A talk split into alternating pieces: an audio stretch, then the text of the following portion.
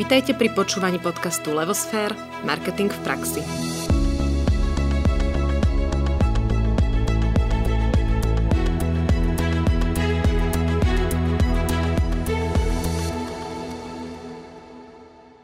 Želáme krásny a úspešný deň poslucháčom pravidelného vzdelávacieho podcastu Levosfér Marketing v praxi. Nové časti podcastu môžete počúvať vždy každý štvrtok. Pri mikrofóne Naďa Kacera spolu s Ankou Sabolovou. Dnes s naším hosťom Branislavom Príbojským na tému Učíme sa podnikať a expanzia do zahraničia. Ahoj Braňo. Čaute. Vítaj v našom podcaste. Ďakujem. Braňo vyštudoval Paneuropskú vysokú školu práva. Počas svojej praxe pôsobil na manažerských pozíciách viacerých spoločností, rovnako ako aj na pozícii právnika vo finančnej správe Slovenskej republiky. Niekoľko rokov pôsobil na pozíciách v spoločnostiach, ktoré sa venujú inkorporačným službám s primárnym cielením na zakladanie spoločnosti v zahraničí. V rámci svojej praxe pomáhal založiť spoločnosti vo viac ako 15 štátoch v rámci EÚ a Ázie. Od roku 2017 je spolumajiteľom spoločnosti Freya Corporation s víziou pomáhať podnikateľom budovať a rozvíjať ich biznis vo všetkých fázach. No a čo nás k Braňovi priviedlo, je jeho úspešná podporná skupina Učíme sa podnikať na Facebooku, kde dalo by sa povedať, že nie je právom, ale výsadou byť jej členom a týchto členov má táto podporná skupina okolo 50 000. No a na prvý pohľad by sa mohlo zdať, že táto téma menej súvisí s marketingom v praxi, ale Braňo, my sme si ťa zavolali práve preto, že sa venuješ hneď dvom oblastiam. Jedno je vlastne teda tá expanzia do zahraničia a druhé je vlastne táto podporná skupina na Facebooku a v podstate oni sú veľmi úzko obidve práve s marketingom prepojené. No a začneme vlastne tou témou tej podpornej skupiny na Facebooku, lebo vieme, že bola založená v 2011 a ty si sa stal členom v 2014. Takže možno tak v stručnosti, že čo je ten tvoj príbeh, že ako si k tomu prišiel a ako to je teraz, že či si jediný jej nejaký majiteľ, ak sa to tak dá nazvať, alebo čo tam bolo? Nie. Ja som do tej skupiny prišiel tak viac menej náhodou. V zásade som začal zvažovať podnikanie. Hľadal som nejaké cesty, nejaké informácie a našiel som sa do okolností na Facebooku túto skupinu. V tej dobe mala, pár tisíc členov iba a začala sa ako celku pekne rozvíjať, pretože sa tam našli veľmi kvalifikovaní ľudia, ktorí veľmi dobre radili, ktorí ochotne pomohli. Nebola tam taká tá podnikateľská rivalita typu ja to viem, ale tebe to nepoviem. Vytvorila sa tam veľmi dobrá komunita, dokonca v niekoľkých mestách. Boli pôvodne organizované stretnutia v Nitre, v Bratislave, Banskej Bystrici, v Košiciach, Prešove. A vlastne tam moja cesta do tej skupiny bola práve tým, že som začal chodiť na tie stretnutia. A tak... A teraz vlastne ty si ako admin tej skupiny, alebo zostalo ti to? Ja som jeden z adminov, áno. Pôvodnú skupinu založili, bol tam Mišo Kopecký, bol tam Maťa Horková, Maťa Vyskočová a ešte niekoľko ďalších členov. Momentálne jediný majiteľ je Mišo Kopecký a ja som jeden z administrátorov a plus jeden z adminov. A keď si do toho vstúpil, tak si mal takú víziu, že toto bude jedna úspešná podporná skupina a bude mať 50 000, teda skoro 50 000 členov, alebo bolo to také, že uvidíme? Vieš čo, ja mám taký názor všeobecne na veci typu počítaj najhorším a dúfaj v najlepšie. A používam to v biznise, používam to v súkromnom živote, používam to vo veciach, ktoré akože ktorých vidím nejakú víziu. A to, že tá skupina má veľký potenciál, to bolo zjavné už od začiatku. Boli tam veľmi schopní ľudia a jedného z nich napríklad pomenujem, je tam Dano Bradáč, ktorý v marketingu je docela slušným pojmom a ktorého informácie za normálne okolnosti človek nemá šancu získať. Jeho rady sú vysoko cenené a myslím si, že aj to, čo on do tej skupiny preniesol, pomohlo aj mne osobne v vlastne našej spoločnosti. A čo za tým, ako ste vlastne k tým 50 000 ľuďom alebo k takému, nazvem to, úspechu v rámci tej skupiny dopomohli? Že bolo to o tom, že to išlo organicky a zrazu sa tam napojili ľudia typu Dano Bradáč, alebo bolo za tým aj niečo cielené, že ste oslovovali, pracovali na tom? Ako rozvoj samotného počtu členov skupiny bol organický. Rastlo to prirodzene. Nasledovalo to aj tým, že veľa ľudí začalo podnikať. To podnikanie prestalo byť také sprofanované, typu podnikateľ je zlodej a proste všetko, čo podniká, to je zlé. A ľudia začali chápať aj tomu, že to podnikanie sa začali sa preberať také západné maniere. A to je v tom, že ten podnikateľ iných podnikateľov nevidí ako konkurenciu, svoje know-how nevidí ako jediné unikátne, ale že sa vytvárala komunita, čo predtým, aspoň podľa mojich skúseností, moc nebolo bežné. Kde sa ľudia stretávali, kde si zdieľali svoje know-how, bez nejakého ega, bez nejakých osobných invektív, bez nejakého potreby porovnávať, kto je úspešnejší. A keď sa takéto skupiny ľudí stretnú a každý z tých podnikateľov má vlastné okolie podnikateľov a tie zase vlastné. A tá skupina, keďže dáva veľmi kvalitný obsah a veľmi promptné informácie, v podstate pomaly začína fungovať ako Google, že dáte otázku a kým stihnete na odoslať, tak už máte aj odpovede. A väčšinou od veľmi schopných ľudí, tak to proste prirodzene začalo organicky rásť. Áno, a teraz, keď to tak hovoríš, tak znie to tak ideálne, ale mala tá... No, ideálne. Je to o tom, že aj my Slováci sme sa si za ostatných 9 rokov posunuli, čiže určite. Chvála Bohu za toto a aj za takéto skupiny, ale stretlo skupinu aj niečo vážne, niečo, čo ju ohrozovalo, alebo niečo, s čím ste sa museli popasovať? Áno, bohužiaľ je to stále Facebook, takže je tam strašne veľa ľudí, ktorí si tam... proste prišli uvoľniť svoj stres, slušne povedané, po prípade vyvršiť sa na nejakých ľuďov, po prípade to anglické haters gonna hate. A takisto tam začala taká etapa asi pred, 4-5 rokmi, kde začali ľudia, ktorí nepodnikajú a chceli byť mentormi, biznis konzultantmi a neviem ešte čo všetko, tak zase začali tam dávať rady, ktoré si niekde načítali na internete a veľmi často to boli úplne nezmysly, ktoré mohli proste toho podnikateľa, keby to zobral vážne, mohli ho potopiť. V dnešnej dobe sa to celku vyfiltrovalo, lebo tí admini začali sme tie príspevky filtrovať, začali sme ich schvaľovať, čím pánom máme asi 90% kontrolu nad tými príspevkami, ale priznám sa, za deň sú ich desiatky, ak nie stovky, takže nie vždy sme schopní prefiltrovať to úplne celé, občas na niečo ujde a ľudia, keď vidia, že proste ten príspevok je nezmyselný, tak na to kontrujú. Takže väčšinou ten človek, ktorý sa tam niečo spýta, dostane tých názorov viacero.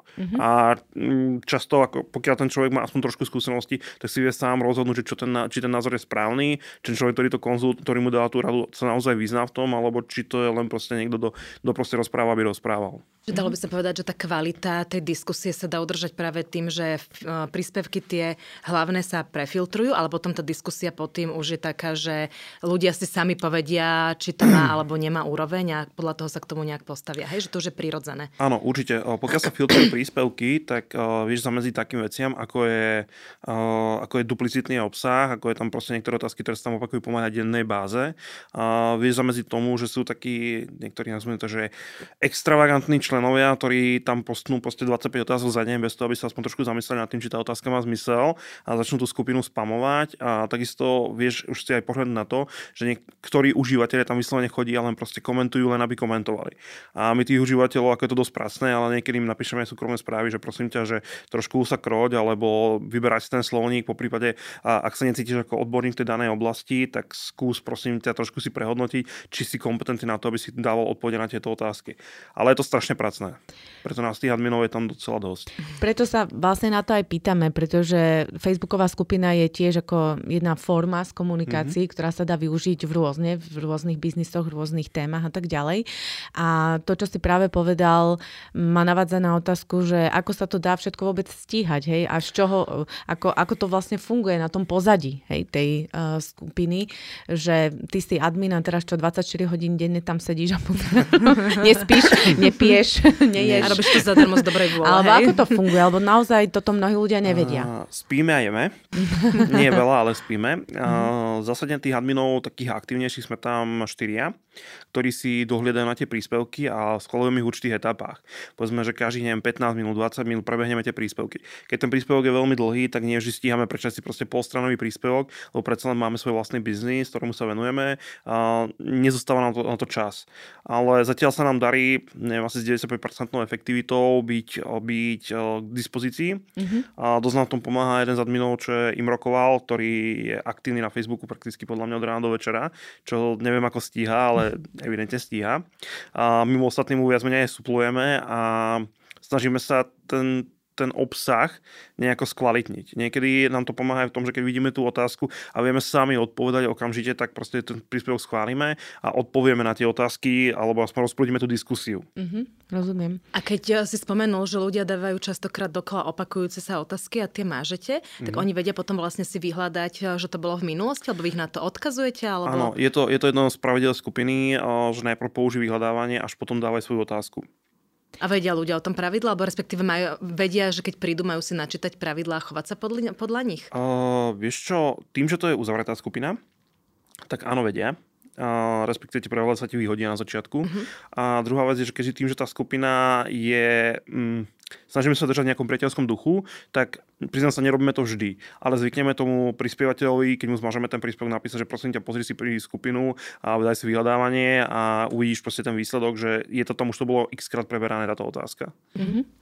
A ešte jedna taká praktická, že ako sa takáto skupina dá monetizovať, alebo ako sa vlastne uživí a či Facebook s tým nejako pomáha, lebo to dostávame často ako otázku. Ako je to v praxi vlastne? Je to záľuba teda, alebo je to... Nenazval by som to úplne záľubou, je to skôr taký... My to vnímame trochu inak. My sa k tomu staviame tak, že tá skupina nám veľa dala a chceme veľa dať aj my jej. Proste, lebo veľmi veľa ľudí funguje bez reciprocity. To znamená, že zoberú, ale nedajú. A bez toho, aby ten, kto zobral, aj niečo dal, tak tá skupina, alebo všeobecne proste nemôžete fungovať biznis, nemôžete fungovať medziľudské vzťahy, proste ten vzorec sa musí opakovať všade. A my sa snažíme tej skupine vrátiť to, čo nám dala. A druhá vec, je tam veľmi dobrá komunita, vytvorili sme si tam veľmi dobré priateľstvá.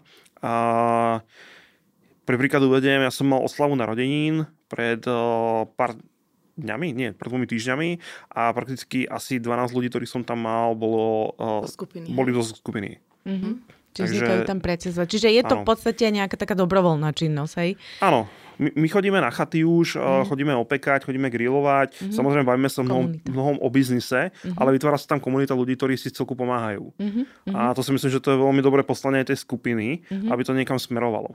A ako je to potom s, s inzerciou? Ste k tomu otvorení alebo nie? Robí sa to? Má tá skupina nejaký príjem alebo nie? Nie, nemá žiadny príjem. Aktuálne nie je ani povolené robiť tam inzerciu a nejakým spôsobom promovať, ale pripravujeme jeden projekt, ktorý by sa mal spustiť do nejakého mesiaca aj pol, aktuálne sa robí webová stránka na to a chceli by sme to nejakým spôsobom prepojiť. A nebude to priamo monetizačné, lebo to nie je náš biznis. A ja verím v ten systém, že pokiaľ sa niečomu nevenuješ na 100%, tak to nepovažuje za biznis. Je to proste tvoje hobby. A na hobby sa moc nezarába. A pokiaľ by sme začali k tomuto sa stavať čisto monetizačne, tak už by to pre nás bolo to, že nemáme len jednu firmu, ale aj druhú firmu. A to zase, na to niekto z nás nemá toľko času. Takže pripravujeme projekt, ktorý bude pomocný pre ľudí, pomôže trochu tú skupinu zmonetizovať, ale nie je to primárny cieľ tej skupiny, aby to bola proste platená reklama, alebo by to len proste bol nejaký biznis. A celkovo myslíš si, že založiť Facebookovú skupinu s cieľom, že niekto chce na tom zarábať, je vôbec dobré? Alebo poznáš také skupiny? No, podnikateľ je človek, ktorého cieľom je zarobiť. Takže pokiaľ sa bavíme o podnikateľských skupinách, áno, je to dobré. Ide o to, akým spôsobom to spravíš a ide o to, na čom chceš zarábať. Skupina má podľa môjho názoru jednu veľkú výhodu. Je to veľmi dobrý postup na to, aby si robila self-brand. Pretože keď máš skupinu, kde máš, myslím si, 1000 ľudí, jeden dá otázku, a ty na tú otázku odpovieš. Samozrejme, nie 1000 ľudí to prečíta, ale iba nejaké percento z toho. Ale keď to prečíta len pár ľudí a na tú otázku vidia pravidelne tvoje odpovede, tak ťa začnú vnímať. A je to v zásade bezplatná reklama. Takže ty si vieš budovať publikum, kde nemáš konkurenčné prostredie, kde vieš poskytovať kvalitné odpovede, kde ťa ľudia vnímajú, aj keď nereagujú na tvoju otázku. A buď v blízkej budúcnosti, v ďalekej budúcnosti, poprípade cez vlastne nejaké osobné kontakty, kde príklad poviem, ty sa stretneš s nejakým podnikateľom, začneš sa baviť, vieš, nepoznáš niekoho, kto by vedel toto vyriešiť, alebo riešil si to niekedy. A to odpovede kľudne taká nepoznám, ale videl som, že v tejto skupine tento človek pravidelne odpovedá, že skús sa jeho spýtať. A to je jedna z najlepších foriem reklamy, pretože máš to zacielené, málo kto je v skupine o podnikaní, kto nemá absolútne záujem o podnikanie. Kvalita tých účastníkov tej skupiny je vysoká. Proste je to vyslovená cieľovka, ktorá je pre teba podstatná. A zároveň tam vieš urobiť si reklamu bez toho, aby si proste musel riešiť to, aká je tam konkurencia, alebo keď dáš do Google nejakú reklamu, tak vlastne sa ti vyhodia 3-4 odkazy, príkapujem platených reklám. A tam ten človek nemá možnosti sa rozhodnúť, že OK, že ktorá z nich je najlepšia, vidí len proste ten názov tej firmy, v prípade nejaký obkec. Mm-hmm. Ale v tej skupine, kde vidí tvoj písomný prejav, vidí tvoju fotku, vie si ťa asociovať, vie si ťa personalizovať, to znamená, že vie vnímať to, že to, čo robíš, je za tým človek. Mm-hmm. Není to len nejaký bezbrahý názov proste spoločnosti. Áno. Mali ste niekedy stret konkurencie v skupine? Či tí všetci... Pravidelne. A daj nejaký príklad. Nemusíš menovať, ale že...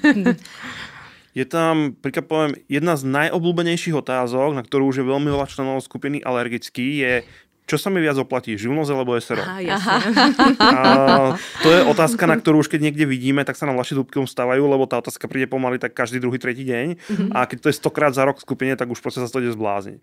A veľa ľudí si dáva otázku, ako si založím firmu, alebo potrebujem založiť SRO. A keďže tam veľa ľudí, ktorí pôsobia v rôznych spoločnostiach, tak proste tých komentov ide proste šialene veľa. Áno. Že to je ten stred konkurencie, hej? Že... Áno. V zásade ten stred konkurencie ale sa takisto vytvára určité možnosti. Je tam jeden veľmi dobrý prispievateľ, ktorý aj v tom slede tej konkurencie sa vie perfektne predať. Mm-hmm. On v zásade ani neponúkne svoje služby priamo, že urobíme ti to, ale ponúkne mu to veľmi slušne, veľmi odborne a zároveň ako jeden z najlepších v ponuke. Mm-hmm. Je to človek, mne sa strašne ľúbi tá jeho forma predaja. Mm-hmm. Vie to naozaj vyniknúť aj v tom prostredí konkurencie. Áno. A k tejto facebookovej skupine ešte, kto všetko by mal uvažovať byť jej členom? Sú to len podnikatelia, alebo koho by to mohlo ešte zaujímať? V zásade by som to ani nepovedal, že prioritne by to malo byť určené len podnikateľom, ale hlavne by to malo byť určené ľuďom, ktorí chcú podnikať. Totižto rovnako, ako keď čokoľvek ideš robiť, tak máš nejakú prípravu. V podnikaní bohužiaľ ešte stále platí vo veľkej väčšine prípadov to, že ľudia neštudujú, nečítajú knihy, nepočúvajú podcasty napríklad, už keď sa o tom hovoríme. Áno, mali by začať. A nepripravujú sa na to, čo ich čaká v tom podnikaní. A jedno japonské príslovie hovorí, že v dožo plač a na boisku sa smej. Ja kebyže mám tú možnosť, tak ešte by som rok počkal predtým, ako som začal podnikať a ešte by som si zo svojej otázky, ktoré som si osvojoval veľmi tvrdo, veľmi prácne a veľmi bolestivo, hlavne finančne. Lebo mnoho vecí, kde človek pokusomil. A aj v tej obrovskej záplave informácií je v dnešnej dobe je dosť ťažké nájsť to, že čo je proste relevantná informácia na riešenie daného problému. Áno. My sa trošku posunieme ďalej do druhej oblasti, ktorú by sme chceli s tebou trošku prebrať. Skúsme tak otvorene, ešte takú otvorenú otázku, že Braňo, čomu všetkému sa ešte venuješ okrem tohto? Rybolov a hašaky. A biznisu? Biznisu sa primárne venujem práve pomoci firmám expandovať do zahraničia. V tomto zmysle je to samotné založenie spoločnosti, je tam DPH registrácia, je tam správa účtovníctva, je tam také menšie miery, aj keď to je náš dlhodobý cieľ, je tam M&A, čo je vlastne akvizície spoločnosti, kúpa už celé spoločnosti ako entity, zákazníkov, personálneho substrátu a tak ďalej a tak ďalej. Uznám toto ešte viacej približiť, tú poslednú vec. Možno bolo jednoduchšie, kebyže ti vysvetlím, ako bežne funguje expanzia. Áno. Keď máš spoločnosť a chceš niekde, samozrejme, zvýšiť zisk. To je jeden z dôvodov, prečo väčšina firiem expanduje. Druhý z dôvodov, prečo je, že máš zisk vo svojej domácej spoločnosti, si spokojný alebo spokojná a chceš svoju firmu o 8 rokov predať. Hovorí sa tomu exit stratégia. Na to, aby si zvýšila hodnotu svojej firmy, sa buď môžeš byť o malé medziročné nárasty v rádových percentách na svojom domácom trhu, kde už máš nejaké postavenie, alebo môžeš robiť to, že expanduješ do zahraničného trhu, kde možno je menšia konkurencia, kde si možno vieš na svoju cieľovku a kde vieš mať ten market reach, to dosiahnutie toho podielu na trhu o mnoho vyššie, s o mnoho menšími peniazmi a o mnoho kratšom čase. A to ti zvýši hodnotu tvojej vlastnej celej spoločnosti. Áno. A ty, keď ideš expandovať do zahraničia, tak máš prvú možnosť. Máš doma celý tím ľudí, máš to všetko, ti tu funguje. Príkladom sú e-shopy, ktoré tu majú sklad, ktoré tu majú customer service, majú tu účtovníctvo, predajú všetko ostatné. A jediné, čo potrebujú na to, aby expandovali, je, že zriadia si tam domácu doménu, nejakú prirodzenom jazyku a doriešia si napríklad špedíciu. Marketing mu zriadia zo Slovenska, pokiaľ tu nájdu z nejakého zamestnanca, ktorý komunikuje v tom danom jazyku, tak vlastne takisto sedí v kancelárii, ale len za veľmi malý peniaz, teda zriadiť doménu a pustiť marketing, vedia urobiť to, že nemusia tam budovať celé klientské centrum, nemusia tam budovať sklady a tak ďalej, tak ďalej, tak ďalej. Hlavne keď sú niekde v blízkosti hraní. Je to pre nich veľmi dobré. A tým, že tie špedičné spoločnosti dneska poskytujú už veľmi dobré možnosti aj rozosielania zo Slovenska, tak z tohoto pohľadu je expanzia veľmi jednoduchá. Druhým cieľom je, že máš nejakú know-how, alebo tak druhou možnosťou je, že máš know-how, máš postupy, máš svoje vedomosti o danom segmente a chceš robiť copy-paste. To znamená, že chceš mať aj na inom trhu svoj podiel. Buď si to vybereš natívne, tým pádom, že máš klientov, ktorí už tam sú a príklad poviem, naše účtovníctvo. My spravujeme účtovníctvo a tým, že máme klientov, ktorí expandujú do Maďarskej republiky, je pre nás prirodzené, že tam otvárame účtovnú kanceláriu. Tým pádom neprídeme na trh s tým, že OK, a teraz kde zoženieme zákazníkov, budeme mesiace platiť proste zamestnanca, ktorý, alebo účtovničku, ktorá ešte nie je rentabilná, kancelária a tak ďalej. Ale máme tam zákazníkov, ktorých už vieme rovno osloviť, že ahoj, väčšinou klientov si týkame, a oslovíme ich ahoj. Berieme tam vlastných zamestnancov, si ochotný k nám preniesť účtovníctvo, keď sme ti predtým zakladali firmu alebo sme ti tam robili DP registráciu? Onže áno. A tým pádom sme schopní týchto klientov získať a za veľmi krátky čas sa minimálne dostať nákladovo jednak jednej. A máme efektívnu expanziu, ktorá išla prírodzenou cestou. Nešlo to tým, že OK, kam budeme expandovať, ale išlo to s tým, že sme počúvali našich zákazníkov a išli sme za nimi. Rozumiem. A čo tak, keď je spoločnosť, ktorá má fyzický produkt, čiže teda aj v e-commerce mám fyzický produkt, ale v podstate, že nepredávam takto, že nepredávam online, ale ja neviem, dajme si príklad, nápoje. Vyrábam nápoje, som na Slovensku, darí sa mi a teraz rozmýšľam, že chcem expandovať. Čo mám robiť? Lebo to sú fakt, že také triviálne otázky, s ktorými sa stretávame, že ako to mám robiť, ktorý trh si mám vybrať, čo mám vlastne robiť. No, pripraviť sa na veľa problémov, to je prvá vec.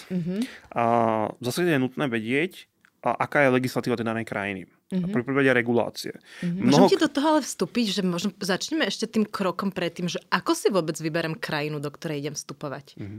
No, prvá cesta je tá, čo som spomínal, že ideš za svojimi zákazníkmi alebo spolu s nimi rastieš. Keď príklad jednej krajine sme začali účtovníctvo poskytovať tak, že na oslovil jeden veľký klient, potreboval tam robiť DPH registráciu, poskytli sme mu nejaké doplnkové služby a oslovil nás, či mu nie sme schopní poskytnúť aj účtovníctvo, ale on ho nechcel, aby sme ho niekom outsourcovali. My sme povedali, že v poriadku, poradíme sa o tom a spolu s ním sme začali rásť. Proste sme ho zobrali, nejaký čas sme boli samozrejme v strate, aj keď to bol veľký klient, ale veľmi rýchlo sme sa dostali do plusových čísel.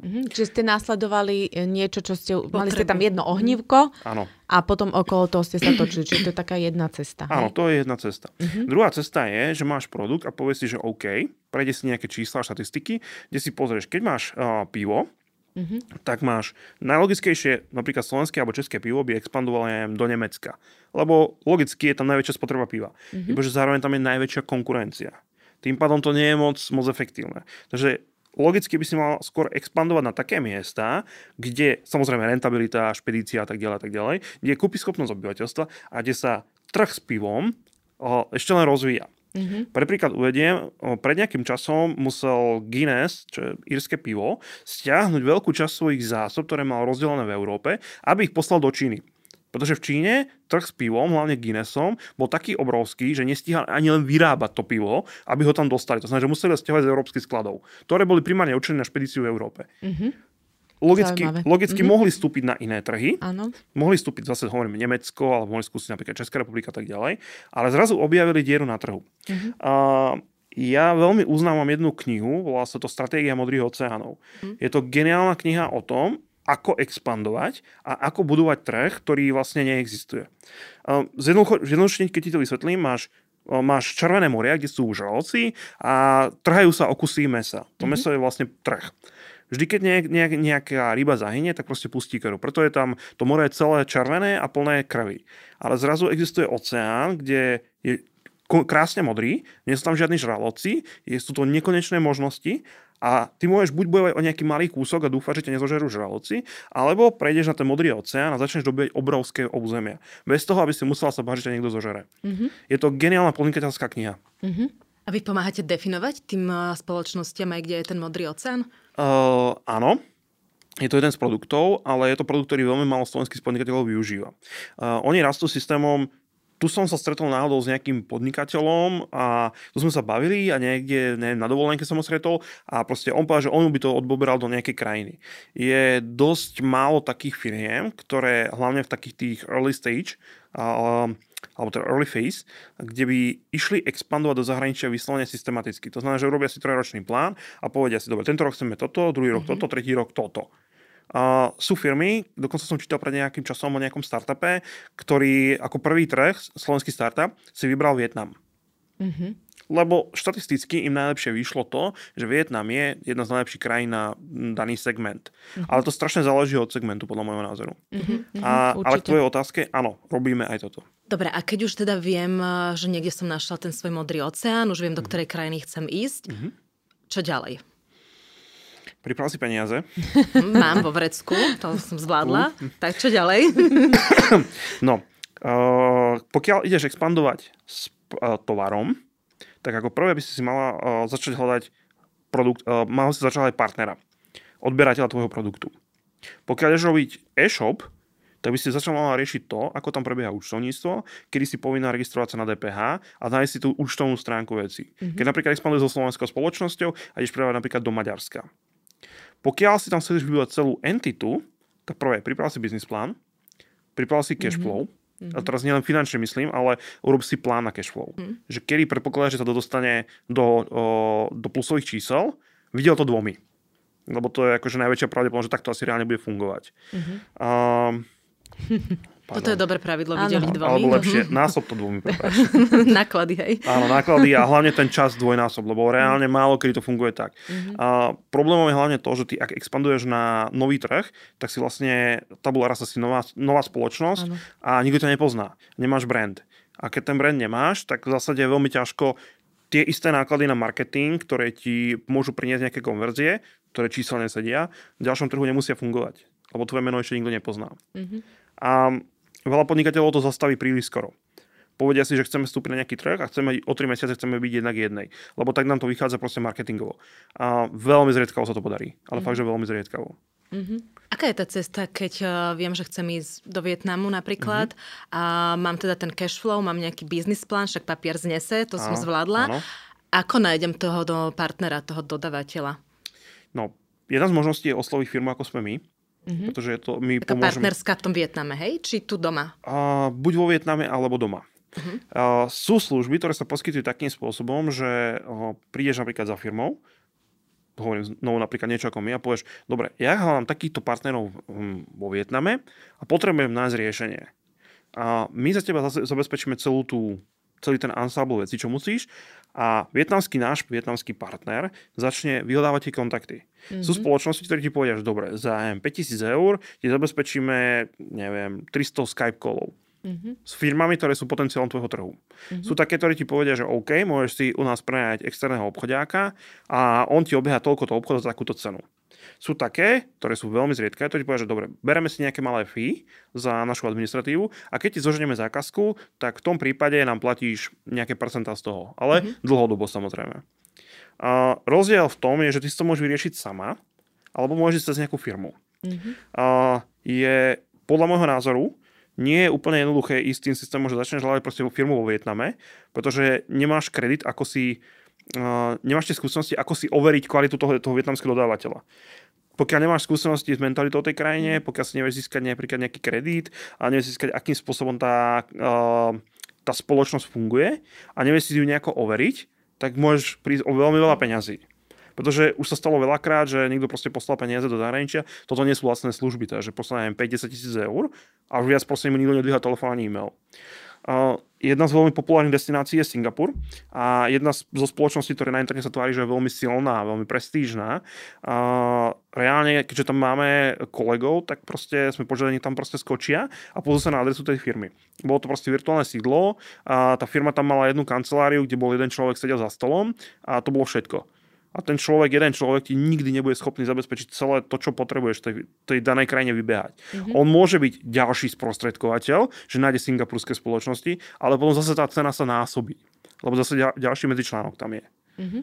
Čiže v podstate moje riešenie je to, že osloviť spoločnosť, ako napríklad je tvoja mm-hmm. spoločnosť. Áno. A tam mám ako takú istú záruku, že dostanem kontakty, ktoré sú overené. Áno. A to znamená, že vy s vašou spoločnosťou máte celý svet pokrytý, alebo sú to len nejaké časti, alebo ako to?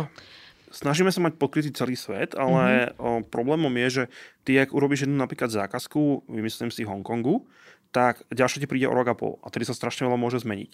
Mm-hmm. Vieš, my sme z pohľadu počtu dopytov veľmi malá krajina na expanziu. Áno.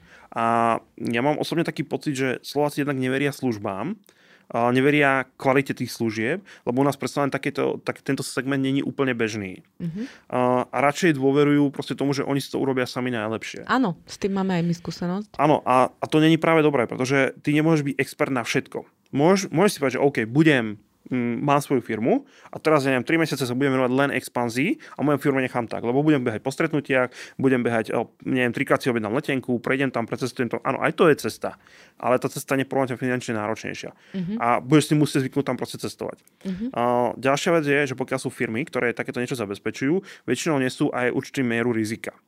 My napríklad, keď zakladáme firmu v zahraničí a niekto tam povie krajinu, ktorú sme nerobili, tak v tom prípade povieme, že OK, ty nám zaplatíš to naše fee, čo tam je, a v prípade, že klient, alebo teda ten dodávateľ zmizne svojimi peniazmi, tak my berieme zodpovednosť a my mu zaplatíme nového dodávateľa. Mm-hmm. To znamená, že jeho to viac stáť nebude. A ja som mal jednu takú celku strannú situáciu. Pred asi 2 rokmi som sa stretol s jednou spoločnosťou, ako sme my, konkurenčnou, ale medzinárodnou a markantne väčšou. A oni zakladali spoločnosť v Afganistane, čo bolo akože docela akože hardcore. Wow. Mm-hmm. A keď som sa ich pýtal, že či to bolo bez problémov, že na 3. krát áno. Hovorím, že jak to bolo na 1., 2. krát. No najprv sme zvolali, všetko bolo dohodnuté, podpísali sme kontrakt, išli sme proste peniaze a ten človek zmizol. Ale ešte peniaze sme neposlali. Druhý sme poslali už aj peniaze a takisto zmizol. A hovorím, a žijú, že neboli tam nejaké výbuchy alebo niečo, že no, nie sme si úplne istí, ale že sa s tým počítalo, že sme klienta na to upozornili, že bohužiaľ Afganistan je nebezpečná krajina, stať sa môže hocičo, že proste, že ten advokát zmizne. No a na 3. krát sa im to podarilo, našli advokáta, ktorý akože zostal kontaktný až do konca realizácie zakladania a podarilo sa im založiť spoločnosť. Takže Afganistan zatiaľ nezakladáme. Takže.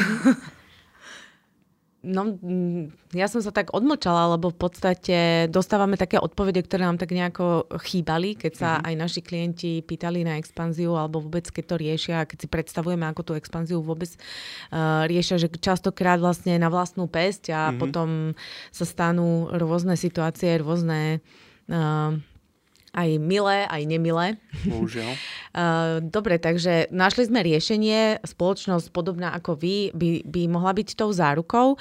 A ako vy potom pracujete s tým klientom? Pripravujete s ním nejakú, ako keby, ja neviem, stratégiu, že jak na to všetko ísť, aké sú tam kroky a prípadne aký budget na to potrebujem aspoň pocitovo. Krok 1 je, že si s klientom dáme kávu. V ideálnom prípade si s tým aj potýkame, pretože ja tým, že dosť veľa času trávim v zahraničí, tak mám rád takú neformálnosť, pretože tá mladá generácia podnikateľov, ktorá prichádza, ktorá si nepotrpí na obleky a na podobné veci, alebo na to, že aký majú majetok, berie biznis ako súčasť života a berú ho ako keď prídu do kancelárie, do firmy a tak ďalej. A ja som sa to strašne dobre naučil v Maďarsku, kde všetci mi začali tykať. A prišiel som do jednej účtovnej kancelárie pred asi, 7 rokmi alebo 8 a bola to dosť veľká účtovná kancelária v strede Budapešti, mali klientov proste nadnárodné spoločnosti a začali mi hneď týkať.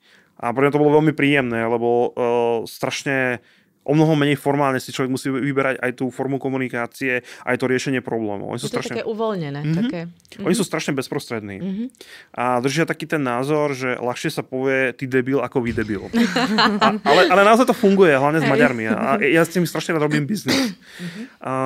Čo je teda prvý krok, že dáme si kávu a preberieme si, čo je za problém. Lebo veľakrát ten podnikateľ nesprávne pomenuje problém pri expanzii. Všeobecne v podnikaní je chyba to, že ľudia riešia následok, ale nie príčinu. A druhým krokom je, že si prejdeme definíciu služieb, ktoré potrebuje, aby sme predsa aj jemu nefakturovali niečo, čo proste pre neho nie je podstatné. Tretím krokom je, že navrhneme stratégiu a povieme, že OK, ideme na to takto, s takýmto budžetom. Oni často majú klienti už nejakú predstavu, prípadne tam majú nejaké kontakty a my im vieme doplniť nejaké veci. Vieme im pomôcť, lebo v niektorých krajinách máme vlastne zamestnancov, poprípade tam máme ľudí, ktorí nám robia externé veci a snažíme sa pre nich nájsť takú cestu, ktorá bola pre nich najschodnejšia. Z jednej strany tá expanzia je pre nás takým morálnym zadosťučinením, že sme radi, keď slovenské spoločnosti sa dostávajú do zahraničia a rastú. Mm-hmm. Že to nie je to len o financiách, nie je to, samozrejme žijeme z peňazí, ale je to zadosťučinenie a je to o tom, že proste nemôžeme, lebo ja si myslím, že podnikatelia by nemali vnímať svoj produkt ako niečo, čo dostanú peniaze, ale majú to vnímať ako formu riešenia problému klienta, za ktorú dostanú zaplatené. Mm-hmm. Je tam proste to veľmi kľúčové ponímanie toho produktu a je veľmi kľúčové, ako sa ten človek k tomu biznisu stavia. Mm-hmm. A teda rádovo, koľko si mám pripraviť? Aký budžet potrebujem? To ti aspoň zhruba. Viem ti povedať, keď mi povieš, že čím ideš expandovať, do ktorej krajiny. Tak dajme od. Minimum. Minimum začíname na úplne, že minimum. Keď chceš ísť úplne, že niekde úplne dole. Vyskúšať, hej, od tých 1000 eur vyššie. Ale to sú úplne, že... Ale to sú náklady pre vás? Či pre tú investíciu v tej krajine ešte, ktorú... To je fit. Okay. Keď mi poviete konkrétny príklad, tak ja ti poviem, čo je to. Lebo iné je, keď expanduje e-shop a iné je, keď... príklad. Mali sme jedného českého klienta. Dostal známy e-shop v Čechách. Pomáhali sme mu realizovať veci v Maďarsku. Robili sme mu DP registráciu, bankový účet a tak ďalej a tak ďalej. A on si teraz proste povedal, že on potrebuje urobiť jedno jednanie, ktoré sa prerušilo pred pol rokom. Či tam už keď sme tam, neskočíme s ním na jednanie s tou firmou. Ahoj, je to tam nejako dohodnuté, že nie je. Tak, dobre, no tak sme zvihli telefón, zavolali, že dobrý deň, že zastupujeme tohoto pána, tu stojí vedľa nás, že je v Budapešti, či by ste si našli 5 minút času. Oni, že našli. No, tak išli sme priamo do tej spoločnosti, vyšli dvaja páni, bol mali obrovský veľkosklad, ktorý sa práve prerábal, takže majiteľ bol ešte v monterkách. A stáli tam v monterkách vonku na chodbe, mrzli sme vonku a hovorí, za 5 minút sa dohodlo to, čo nebolo dohodnutého po roka, za 5 minút sa vybavili všetky ostatné veci a proste dohodli celý biznis. Mm-hmm. Dohodli cashflow, dohodli zmluvu, dohodli všetko. A bolo vybavené. A teraz sme si mali takú otázku, že ako vyfakturujem klientovi niečo, čo je pre neho dosť podstatné, lebo uzavrel biznis, ale mne to stalo 5 minút času, poprípade s testovaním 15. Tak sme sa proste dohodli na tom, že to ten klient dostal benefit ako zdarma. Lebo... treba si pomáhať. Áno. Proste pre tých 15 minút času, čo do toho investujem, kebyže mu pošlem faktúru 25 €, tak by som sa hanbil sám za vlastnú faktúru. Ale z druhej strany, keď to tomu klientovi pomohlo, on narastol, máme dobrú referenciu, on je spokojný klient, tak win-win situácia. Ale strašne za čo potrebuješ. Pokiaľ potrebuješ vypracovať business plán, potom potrebuješ urobiť napríklad cashflow. Robili sme business plán pre jednu spoločnosť, ktorá chcela na Cypre stavať jednu technológiu a potrebovali získať akvizíciu kapitálu. No a my sme pre nich pripravili business plán. Akože veľmi, veľmi šikovný. Ale tie sme zase boli v tom, že OK, ten business plán zabral nejaký čas, ale nevedeli sme, nakoľko je reálna pre nich tá situácia, lebo ten kapitál bol dosť veľký. Takže nechceme zase klienta dostať do situácie, kde ho stihneme o strašné tisíce, hlavne keď ešte len plánuje expandovať.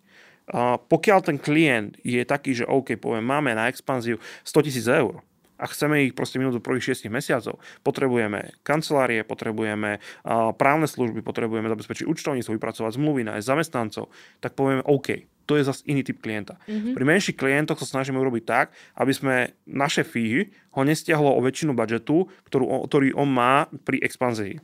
Áno.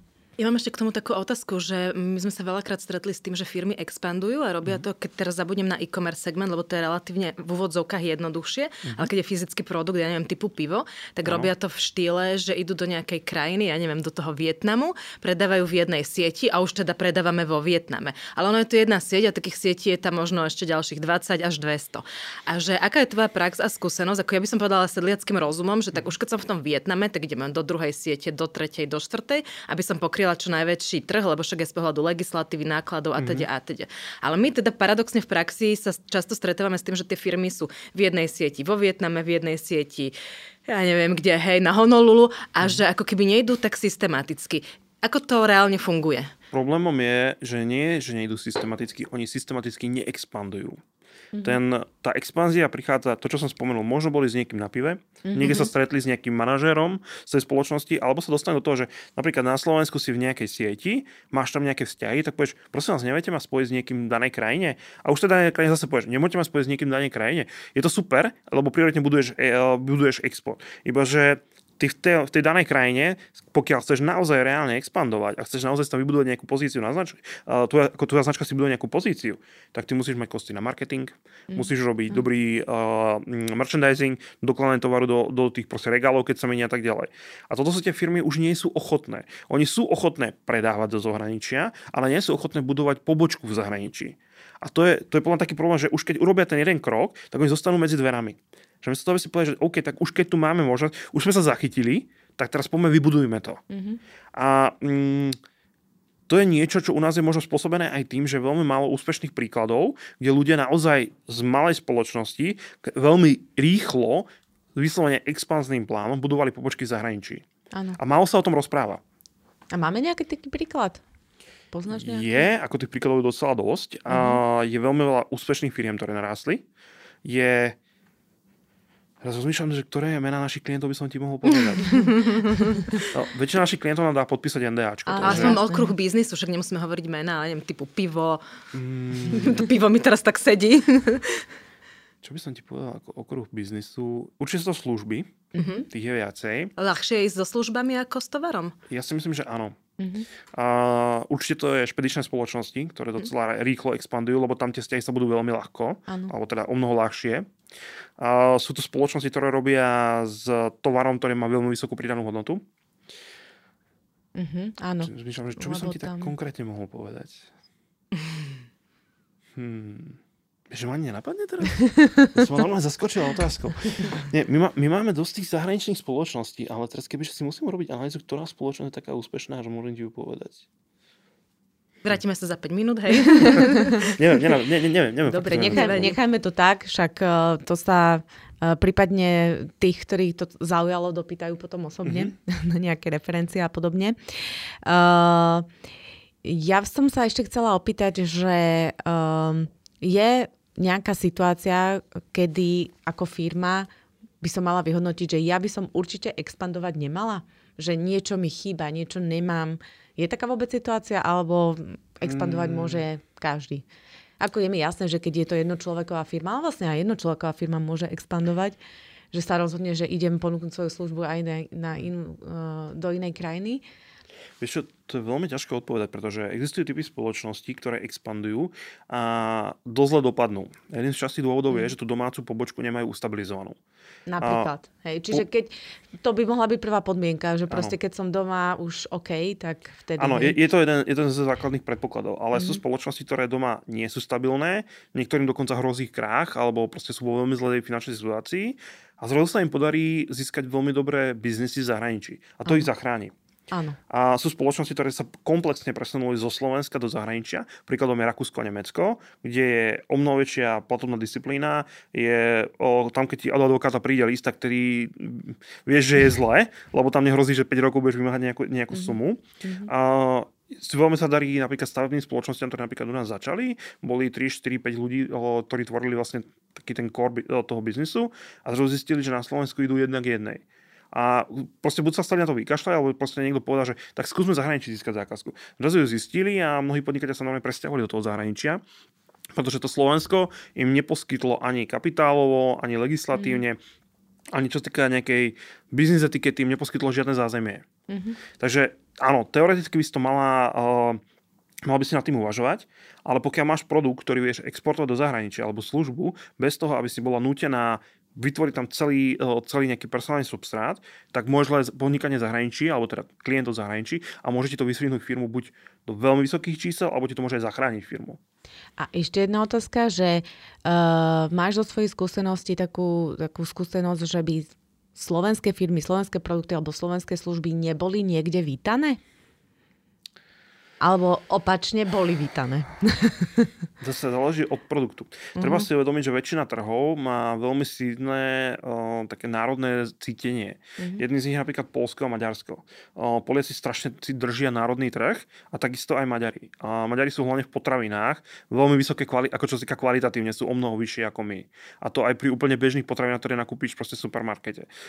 Sú produkty, ktoré sú pre nich zaujímavé, ale veľmi ťažko ich predáš kvôli tomu, že povieš, že ja som zo Slovenska.